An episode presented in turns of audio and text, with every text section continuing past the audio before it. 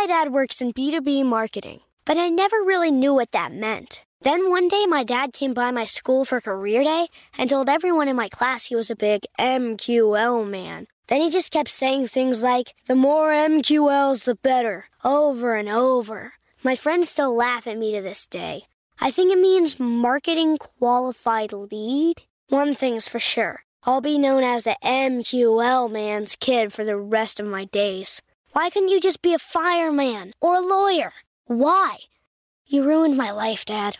Not everyone gets B2B, but LinkedIn has the people who do. And with ads on LinkedIn, you'll be able to reach people based on job title, industry, likelihood to buy, and more. Start converting your B2B audience into high quality leads today. We'll even give you a $100 credit on your next ad campaign. Go to linkedin.com slash customer to claim your credit. That's linkedin.com slash customer. Terms and conditions apply. LinkedIn, the place to be, to be. Welcome to Before Breakfast, a production of iHeartRadio. Good morning. This is Laura. Welcome to the Before Breakfast podcast. Today's tip is that yesterday is every day. Instead of making assumptions about how you spend your time, just look at how you spent your time yesterday, and you'll be able to make far more informed choices. A few weeks ago, the Bureau of Labor Statistics here in the U.S. released results from its annual American Time Use Survey. This survey has thousands of Americans report how they spent time yesterday. That is, during the 24 hours between 4 a.m. yesterday morning and 4 a.m. today. Since the survey covers weekdays, weekends, and holidays, and doesn't ask about particular categories of time, but just what happened next, it's generally seen as the most reliable time survey out there. It also contains fascinating insights into how people spend their time. For instance, in 2020, the average American slept about nine hours on the day when they were surveyed. Now, when you ask people how much they sleep, pretty much no one is going to tell you nine hours a day. And yet, yesterday, when yesterday includes the various days that yesterday might be, that is how much people slept. People also didn't work all that many hours yesterday, and we watched a lot of TV. When we think about how we spend our time, we often think more about the impressions we have of our lives than the actual numbers. If we feel tired, we call to mind a short night and say that's how many hours we slept. If we feel overworked, we call to mind the longest day in the past few weeks and say that that is a typical workday. In our minds, we are supremely dedicated to our homes and our families, spending tons of time on housework and childcare. In reality, it sometimes turns out to be fewer minutes than we might think. All that is neither here nor there. Yesterday is probably not absolutely typical for anyone, but it can't be completely atypical for everyone, or we aren't using the right definition of the word typical. So, what this means is that yesterday can probably give more insights into your life than an assumption of a typical day. If you are trying to get a grasp on your time, look at yesterday. It will tell you a lot. For instance, if you exercised yesterday, that's wonderful. We can be pretty sure that you do exercise at least here and there in your life. If you didn't exercise, well, that certainly doesn't mean you never do. In general, I think that anything that happens three times a week is a habit. But it does mean that exercise is not such a high priority for you that you will make time for it absolutely every single day. Because, well, there was yesterday. Maybe yesterday was a work day. What did it look like? Maybe you normally think of yourself as working from 8 to 6 every workday, which means that you work 50 hour weeks. But in fact, yesterday you left a little early and kind of took a long lunch. It wasn't a typical day. But if there are days that are less than 10 hours long, the odds are pretty good that you are not working quite as many hours as you think you are. The reason this matters is that if you are working 45 hours, You'll need to make different choices with how you're allocating your time than if you are working, say, 55 hours.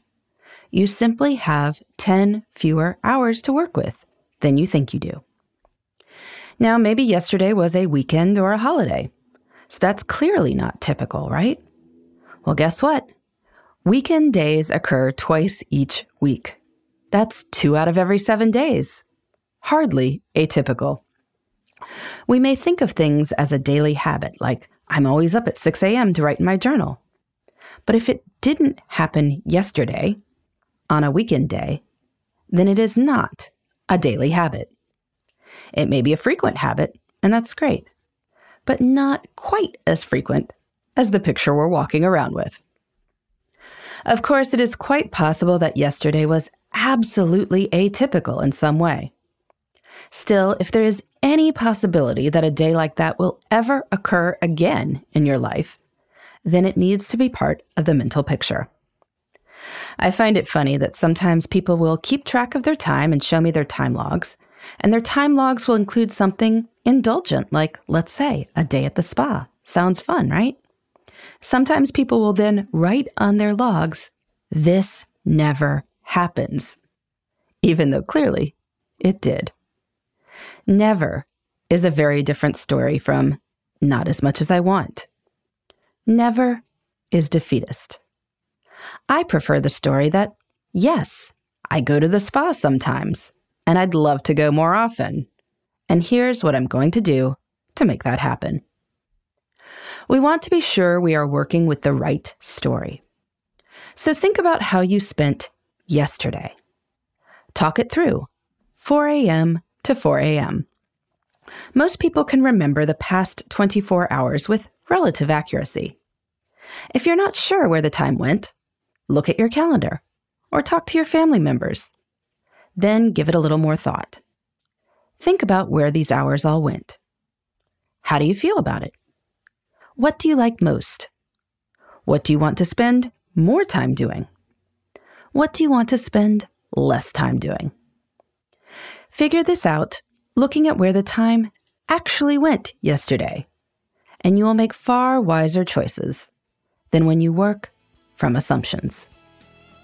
In the meantime, this is Laura. Thanks for listening. And here's to making the most of our time.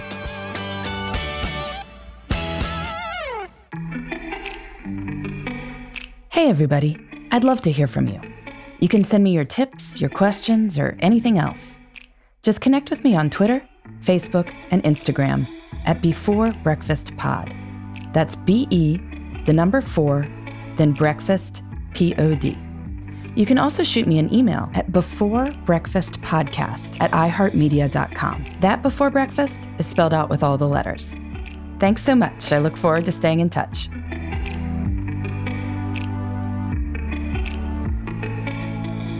Before Breakfast is a production of iHeartRadio. For more podcasts from iHeartRadio, visit the iHeartRadio app, Apple Podcasts, or wherever you listen to your favorite shows.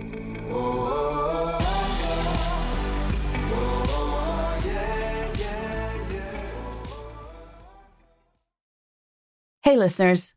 I know you love mornings. And with nearly 300 beaches in Puerto Rico, each one is a reason to wake up early and catch a picture perfect sunrise. Puerto Rico has nearly 300 miles of coastline, and the island's diverse geography offers everything from secluded coves with white sand and crystalline water to stunning black sand beaches and beaches perfect for water sports. No passport required for U.S. citizens and permanent residents. Learn more and plan your trip at discoverpuertorico.com. Are you still searching for your perfect place to call home? Well, now is the time to buy at Fischer Homes. If you're looking to move in before the end of 2024, May could be your last opportunity to start building your dream home and close before the year's end. If you're hoping to move in even sooner, Fischer Homes also has homes that are move in ready and waiting for you, where you can start enjoying the benefits of homeownership even faster. Schedule your personal tour with a new home advisor today at FischerHomes.com and make this spring the season you find perfect home sweet home.